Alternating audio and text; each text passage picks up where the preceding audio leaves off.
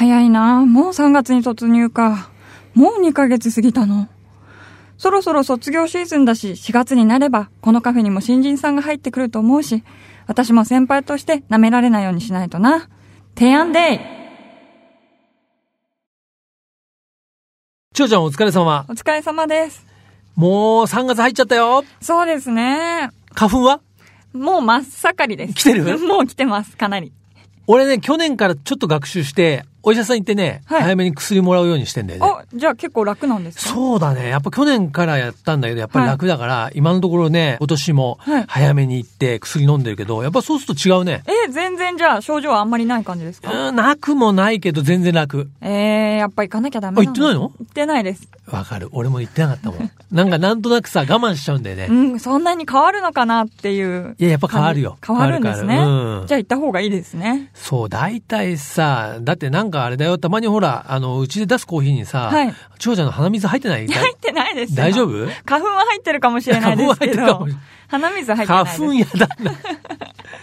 あとね、あのー、4月からのね、あの、はいバイトのシフトのことなんだけども、はいあの、ちょっと予算の都合があって、はい新人入れるのやめたからえ、フルで入ってまた、フルタイムフルタイム、フルタイム勤務で 勤お願いします。うん。で、俺、ちょっと4月から休み、自分の休み増やしたいんであの、フル以上で、ねあの、前年比120%ぐらいで、ト。マシマシになっちゃってます、ねマシマシに入ってもらいたいんでね。えーよろしく。ということで、ちょうちゃん、はいじゃあ今日のメニューを紹介してくれるかな？はい。今日のメニューは、元ナビジャパン指導です。はい。ということでね、もつ鍋もついに、はい世界に向けて、まあ、ジャパンを指導させるということで、はい私が総監督として、サッカーですか？じゃない。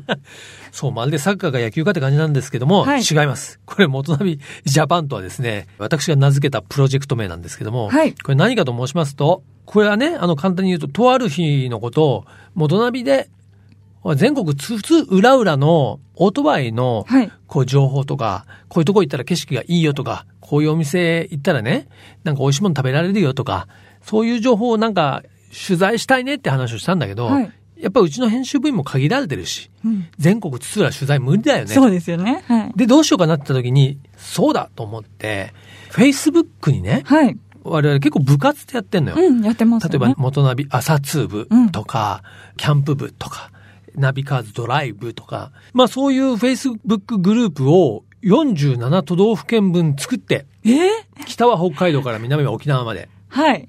それぞれを編集部ということにしようと。支部を作るみたいな感じですか？はい。え元ナビ北海道編集部から元ナビ沖縄編集部という名のグループを作って、そこにその全国各地の、まあそのエリアに、はい。まあ住んでいる方、あるいは住んでなくても出身だったり、あるいは住んでたり出身でなくても、その地域が好きだったり、うん詳しい、あるいはその地域のことを知りたい。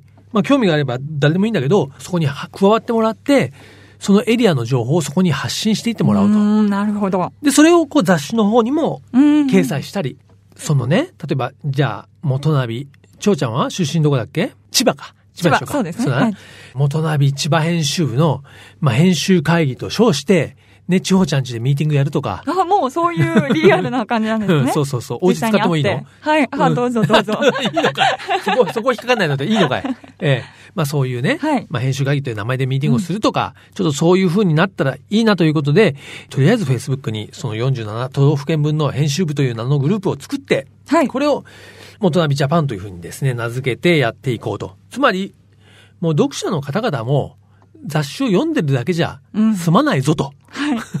編集部員の皆さんにも働いてもらうぞと。はい。みんなが作るね、まあ、この元ナビであり、あるいは今後ナビカーズであり、バイシクルナビであるぞということを始めてみようというふうに思っているんですと。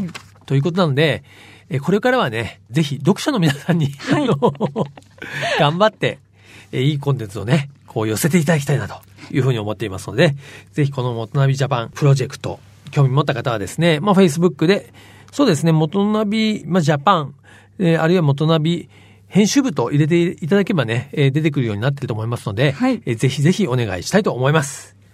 ということで、今日のメニューも紹介したところで、ぼちぼちカフェをオープンしましょう。リラク presents ナビカーズカフェオープンです。え今日のオープニング曲なんですけれども、ねえ、まあ春だからとか3月だからとか言っていろいろ考えたんですが、はい。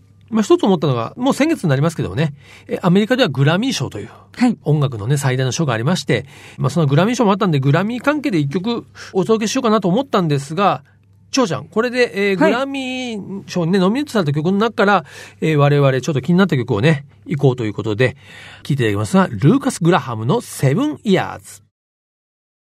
自動車雑誌ナビカーズとリラクゼーションスタジオリラクがお届けするリラク presents ナビカーズカフェカフェオーナーことナビカーズ編集長川西圭介と看板娘、小田地方のナビゲートでお届けしています。オーナー、お客さんがいらっしゃいました。こんにちはいらっしゃいませ。こんにちは。今日ですね、ナビカーズカフェに遊びに来ていただいたゲストは、ジャーナリストの小倉重則さんです。よろしくお願いいたします。よろしくお願いします。よろしくお願いします。小倉さんはですね、当店ご来店いただいたすあ数年ぶりなんですね。以前一度ね、はいえーはい遊びに来ていただきまして、久しぶりにありがとうございます。ありがとうございます。えーまずはお飲み物のオーダーから伺いたいと思うんですが、はい小倉さん何がお好きですか？お飲み物は。いろんなもの飲みますけどね、はいじゃあ今日気分で、はいえー、アールグレイティー、ウィズミルクで。おしゃれ。あーちょっとブリティッシュスタイルですかね。ちょっとブリティッシュではい、わかりました。いいねじゃあ香り高いね。はいアールグレーをですね、ちょっとミルクでね、たっぷりでお入れしたいと思いますが、お飲み物をご用意する前にですね、簡単ではありますが、えー小倉重則さんのご紹介をさせていただきたいんですが、えー1962年のお生まれになります。東京のご出身なんですが、そのキャリアはね、1987年、88年とホンダ F1 チームの、えー広報スタッフとして世界各地を帯同されていましてですね、96年よりフリーランスとして活動開始ということなんですが、98年よりフジテレビの F1 中継の解説を担当。ここまでを、はい。まあ今ちょっと駆け足なんですけども、少し補足していただくとですね、ええまあ最初は87年がじゃあ、ホンダの F1 に関わり始めた初年度になりますか？そうなんですね。うんうん86年に、まあ、ええカーグラフィックとか、はいあるいはいろんな車雑誌に、当時、募集記事が出たんですよ。はい。で、まあ、あの、広告代理業者だったんですけど、会社で。はい。で、そこに募集記事が出たんで、応募したら、うんあの、じゃあ来年から来ますかと。あ、その、ホンダ F1 チームの広報スタッフ募集。あの、まあ、会社のスタッフ募集だったんですけど、うん。それで来ますかって言って、2月に、今シーズン、えー帯同する人を、あの、ミーティング連れてきてくださいと本田さんに言われて、で、まあ、先輩が行くんだろうなと思ってたら、小倉君行くぞって言われて、はい。で、いきなり、その時、ちなみにお小倉さんおいくつぐらいの時ですか？僕も大学出た翌年ですか おーじゃあ、22、3みたいな。ら、はい、そんなとこです。はあそれまで、いわゆる F1 モータースポーツにはかなりやっぱりでも詳好しかっきでしたたね。レーシングカー大好きでしたし、うん。もう子供の頃からインディーカーとかテレビで見てたりしてましたんで、あの、本当に録画で大昔白黒でやってたのも見てた幼少時代なんで、うん。果てはオートレースまで連れてってもらってたぐらいなんで、でも、そういった小倉少年が、はい F1、こう、ホンダの F1 にこう、なんていうか、世界をこう、巡ってついていくようなこと、いきなりなっちゃったわけですか、じゃあ。ええ。ですから、それまで飛行機乗ったことない人間がいきなりさん、あの、ブラジルまで飛びましたからね。うわ、じゃあ、海外旅行すらなかったのに。はい。ああ、それでも、ちょっとシンデレラボーイですね。夢のよなうんな。か、もうラッキーでした。それで中島さんのデビューと一緒でしたし、わあ一番、だから、ね日本での F1 がこう、ブームになっていく、その瞬間ですよね。そうですね、その始まりを見ることができましたし、はいそれで、まあ、フォーミュラ1の中で、まあ、セナとか、ピケとか、プロストとか、マンセルとか、いろんな人たちと一緒に仕事ができたし、未だに、うんあの、大体、お互い仲いいので、へえ、すごいですね。ありがたかったですよ。本当にレース好きだった人間でしたから、あの、毎日仕事してて大変なんですけど、うん楽しかったですね。当時の F1 は年間何戦ぐらい？えっと、年間16戦で、で、まあ、1500cc のターボで、はい。っていう時代でしたね。そうですよね。で、ホンダがもう本当に最強時代のまあ始まりというところだと思うんですけども、当時のドライバーは、そうですね、87年がウィリアムズにネルソン・ピケ、うんそれからナイジェル・マンセル、うんロータスがアイルトン・セナ、中島聡。すごい。メンバーですね。はいすごいですね。で、88年が、えっ、と、ロータス、ネルソン・ピケ、中島悟、それから、えーマクラーレン・ホンダで、えーアイルトン・セナとアラン・プロスト。当時のスーパースターが揃ってる状態でしたよね。よね。年間何勝って感じですか？えっ、と、87年は何勝だっけな、ウィリアムズがコンストラクターズチャンピオンで、うんネルソン・ピケが3度目のドライバーズチャンピオン取って、うん88年はマクラーレン・ホンダ2人で16戦15勝。ですよね。はい。ですよね。16戦15ほぼですね勝ってね。はい。勝ちすぎだって言って随分非難されはっきましたね。り言って他のチームからしたらつまんないですよね。ええ、だから去年の F1 が、ま、メルセデスが勝ちまくったじゃないですか。はい。あれ、当時昔ドイツ人のジャーナリストが、ホンダは勝ちすぎだって言われたんですけど、うん何人か去年鈴鹿でもその人たち会ってるんですけどそっ、くり返して。あどこだっけなんか前、勝ちすぎだって文句言った国ありましたよねって言って。いやー、でも、どうなんです小倉さんから見てですね、そういうそうそうたるはい。レジェンドドライバーですよね、今になってみれば。ええ。たちというのはどういう方々なんですか？やっぱりどっかで普通の人と違う部分はありますよね。うん。あの、あれだけ早く車走らせられる人だし、非凡なんですよ。全く違うんですけど、でもある時には、まるっきり少年みたいな人たちなんで、うん。ね、ちょっとすごい気になりますけど、その近くで見てね、あのまあ、セナとプロストの確執は言われてたわけですけども、ええそういうものもまあ、間近で見てどうでした小倉さんから？本当に居心地悪かったですよ、当時。本当にやっぱそうなんですバチバチですからね、二人で。実際そうなんですね。ええ。で、前の年は、あの、ピケ、マンセルでチームの中でバチバチの状態で、で、次の年マクラーレンで今度セナプロストで。う、ん。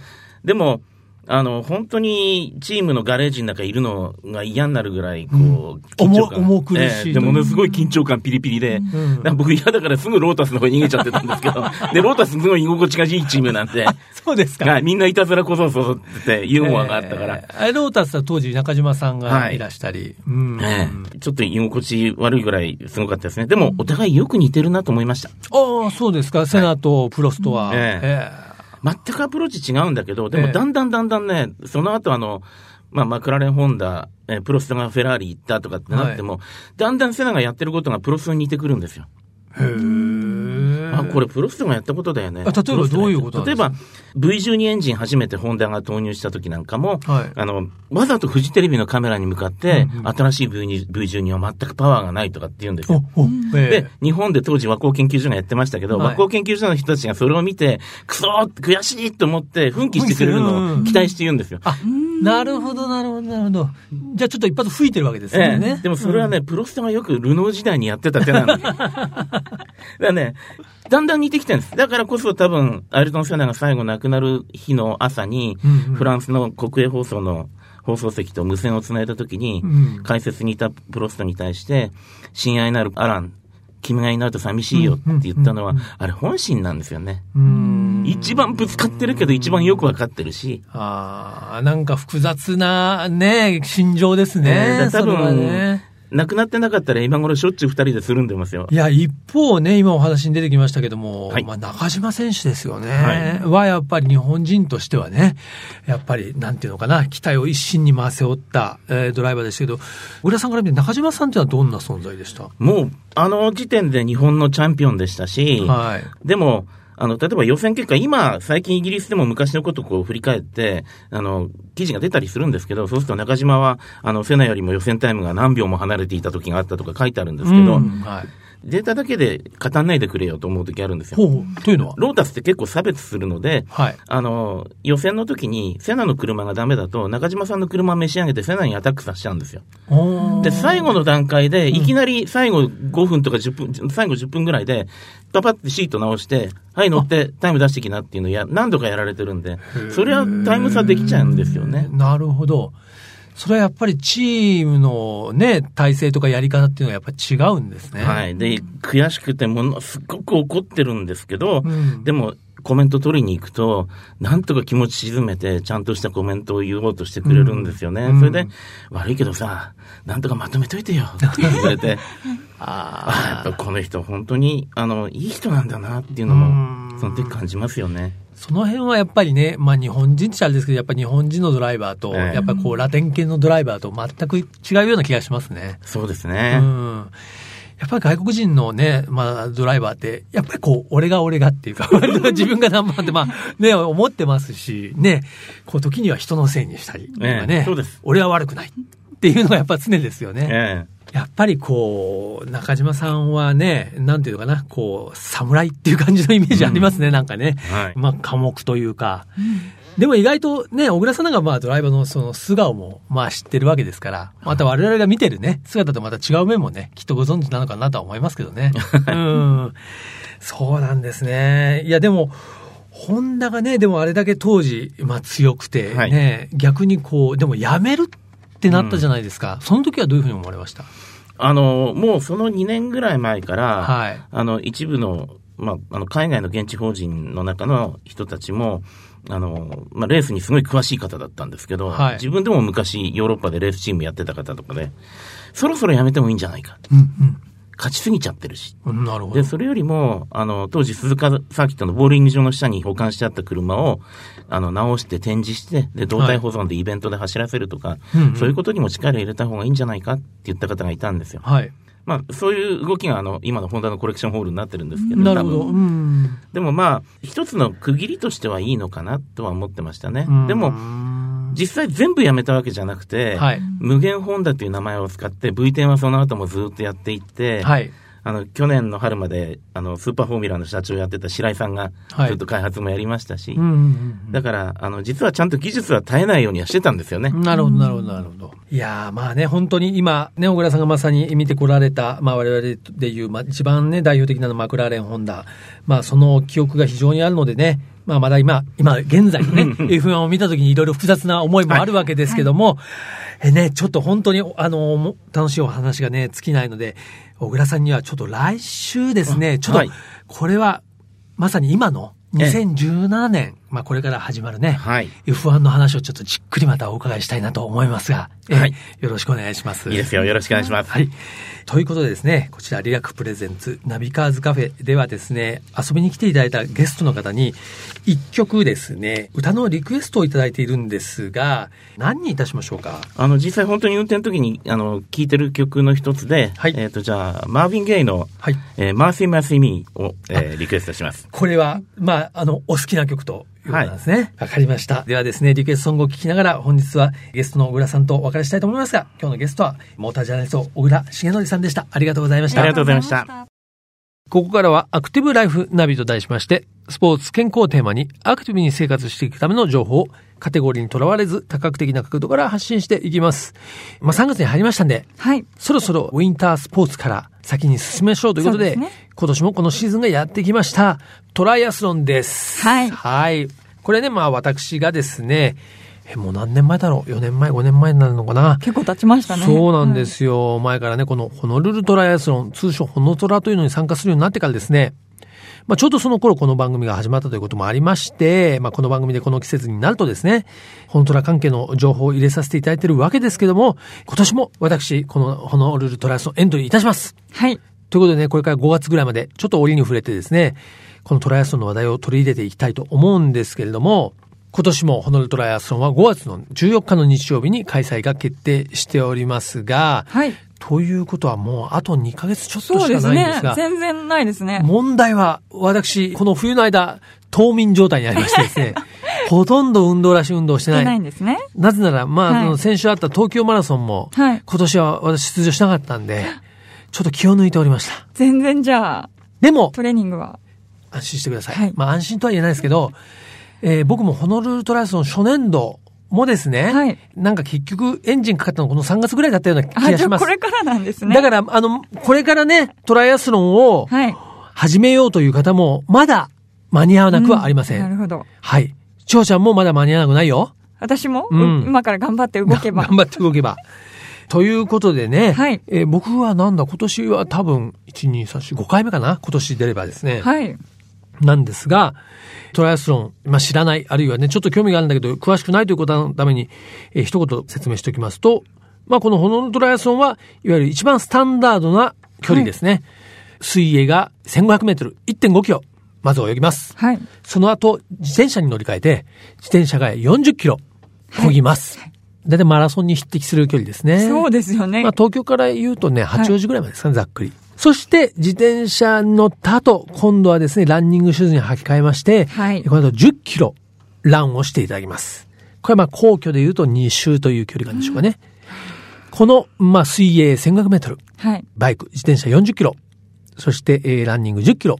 これを合計した51.5キロが、このトライアスロンのね、スタンダードディスタンス、またはショートディスタンスと言われますけども、これが大体まあ早い人で2時間ちょいちょい。それす、すごいですよね。すご2時い。これはすごい。遅い人でもまあ4時間ほど。ぐらいで、まあ完走します。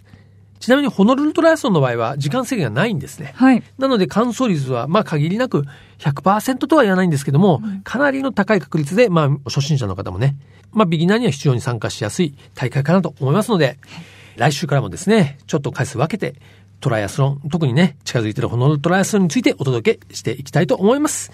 アクティブライフナビのコーナーでした。リラク presents、ナビカーズカフェ、オーナーの川西圭介と、看板娘、小田千穂がお送りしてきました。はい。今日はね、えーはいジャーナリストの小倉さんを、えーね、数年ぶりに遊びに来ていただきましたけどもね、F1、まあ今日は特に、えー昔のはい。F1 の話。なんか、すごいよね、セナとかさ、マンセルとかプロストとかさ、ねその、レジェンドな人たちを、会えるような人たちじゃない。ないよね。小倉さん近くで見て、はい。喋ってたわけだよ。仕事、うんまあ仲いいって言ってましたしね仕事仲間、本当に羨ましいとか、一番いい時代をうん知っている。まあ本当に、えーね、そういう意味ではなんかこう夢のようなお話を伺いましたが、来週はね、この2017年のモータースポーツ F1 の話を伺っていきたいと思います。はいね、リスナーの皆さんも楽しみにしていてください。はい。そしてこちらナビカーズカフェでは皆様からのメールもお待ちしています。